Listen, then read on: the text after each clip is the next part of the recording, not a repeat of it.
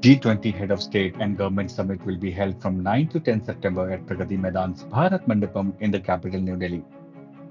The summit will be culmination of the agenda discussed throughout all meetings held since India assumed the G20 presidency in December 2022. Welcome to our special podcast episode about the upcoming G20 summit in New Delhi.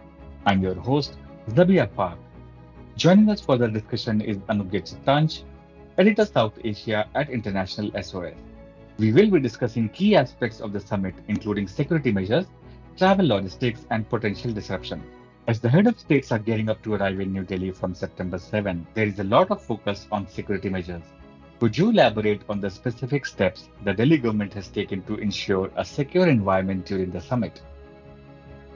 Hello, Zabi. So, uh, first of all, the authorities have declared a public holiday in New Delhi from 8 to 10 September. All schools, government offices, private offices, and financial institutions will remain closed. Regarding security, elaborate measures will be imposed across parts of the National Capital Territory, which is the NCT, from 7 September. Around 1,000 dedicated security personnel will be deployed at strategic locations.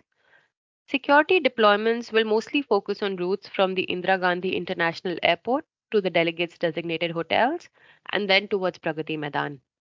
Anugya, with the extensive security measures in place, travel logistics are bound to be affected. Could you shed some light on the travel restrictions that have been announced by the Delhi Traffic Police? How might these restrictions impact business travelers and the local workforce? So, Zabi, our top line advice for managers and business travelers is if you can put off journeys and travel through the NCT during the summit period, consider doing so. Most importantly, managers with operations and workforce in the NCT should consider work from home arrangements. What the authorities have basically done is that for the purpose of effective traffic and security management, they have designated three distinct zones. There is the regulated zone, which is the entire area inside the inner ring road, a controlled zone 1, which is the New Delhi district, and controlled zone 2, which is high profile locations and routes, including the railway stations. So, commuters are basically advised to avoid road journeys to locations in these zones during the summit period.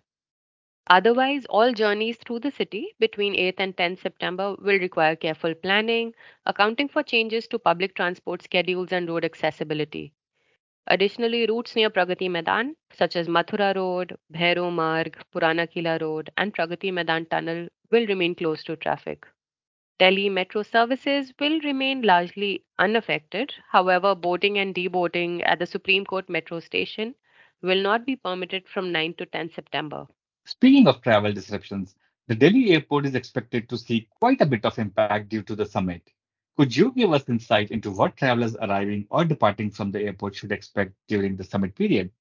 According to reports, more than 1,000 commercial flights arriving and departing at the airport are expected to be rescheduled due to operational constraints. Flight disruption is most likely on 8 September and then on 10 September when most delegates are expected to arrive and depart. Travelers will also need to factor in additional time while traveling to the airport and at the facilities amid the heightened security measures. Let's dive into any security concerns which might arise due to the high profile nature of the G20 summit. What can we expect?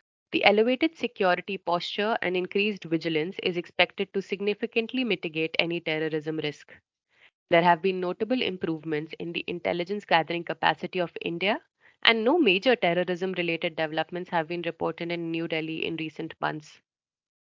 Regarding protests, no specific announcements have been made for demonstrations during the summit. Low level demonstrations might be possible, but any disturbances are likely to be quickly contained. Anugya, you have provided valuable insights so far.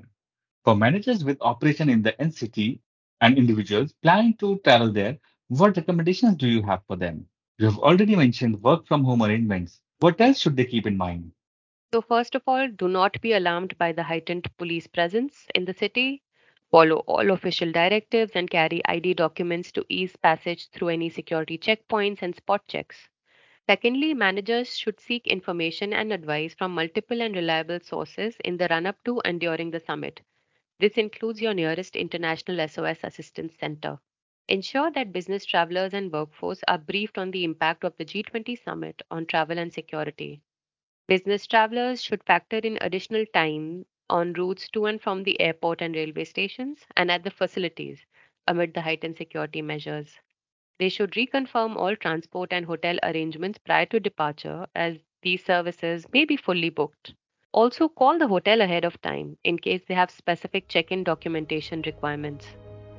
As the G20 summit in New Delhi approaches, staying informed about the security measures, travel regulations, and potential disruption is crucial. Anugya, thank you for joining us today and providing valuable insight to our listeners. Thank you, Zabi, for having me on the podcast. Before we wrap up, I would like to remind our listeners that you can keep up to date on the latest information and alerts on G20 Summit by visiting our website, internationalsos.com. There, you can also explore their global network of assistance centers available to clients 24 7. Thank you for tuning in to a podcast episode on G20 Summit in New Delhi. Stay safe and stay informed.